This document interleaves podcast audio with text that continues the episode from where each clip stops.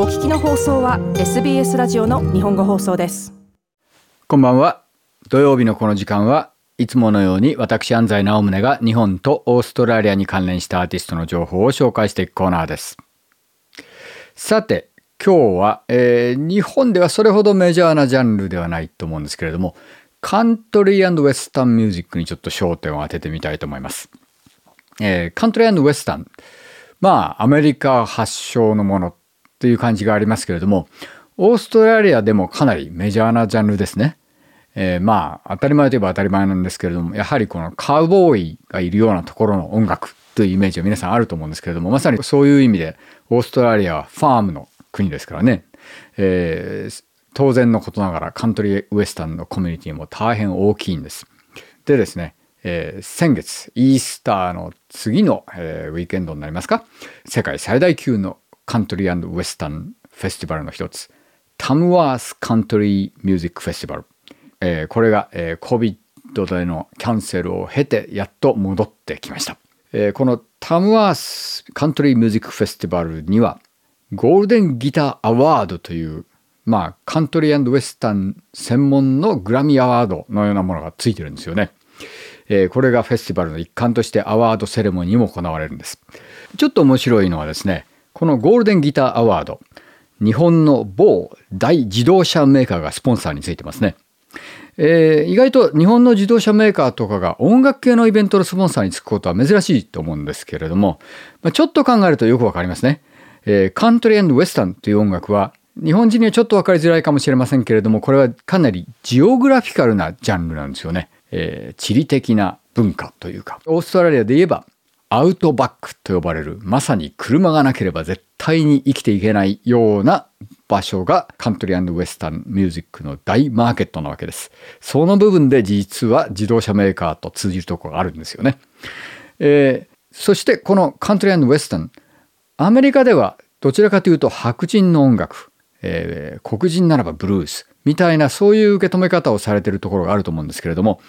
オーストラリアでは意外とそうでもないんですよね。で、今日紹介するこの人、トロイ・キャサ・デリー。彼もまたインディジナスな血を引くカントリーウェスタンシンガーソングライターのレジェンドですね。えー、彼の昨年出しましたアルバム The World Today これは見事にアリアアワードのベストカントリーアルバムを取りましたそしてなんと今回彼はそのタムワースミュージックフェスティバルゴールデンギターアワードでも歴史を塗り替えてくれましたゴールデンギターアワードではそのトロフィーがギターの形をしてるもんですから、えー、そのトロフィーのことをゴールデンギターズと呼ぶんですけれども、まあ、今までで生涯に最も多くのゴールデンギターズを獲得したアーティストは歴史的なカントリーシンガースリム・ダスティで38個を獲得してるんですね。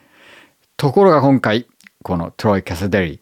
大変評判のいいこのアルバムを持って実に合計40のゴールデンギターズの大台に乗せました。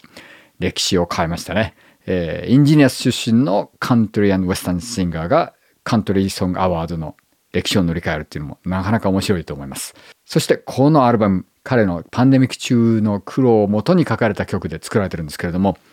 もう一時は本当にパンデミックで急に仕事が全くなくなって、ワークファミリーバランスも崩れてしまって、一時は自分でももう離婚しなきゃいけないかもしれないっていうぐらいに追い詰められたらしいんですけれども、それをなんとか曲作りに、えー、持ち込むことで危機を脱してそしてそのまさに自分のそうした感情を込めた曲が全てこのアルバムに入っているということですね。えー、パンデミックを経験した我々誰でもがかなり、えー、グッとくる内容のアルバムになっていると思います。トレイ・カスデリー、えー、まさに今、えー、元コロチズのイアン・モスと共にデュエットツアーを観光中です。えー、興味のある方はちょっと調べてみてください。それではトロイ・キャサデリーの昨年出ました The World Today というアルバムからそのタイトルソングを聴いてください。SBS 日本語放送の Facebook ページで会話に加わってください。L i いいねを押してご意見ご感想をお寄せください。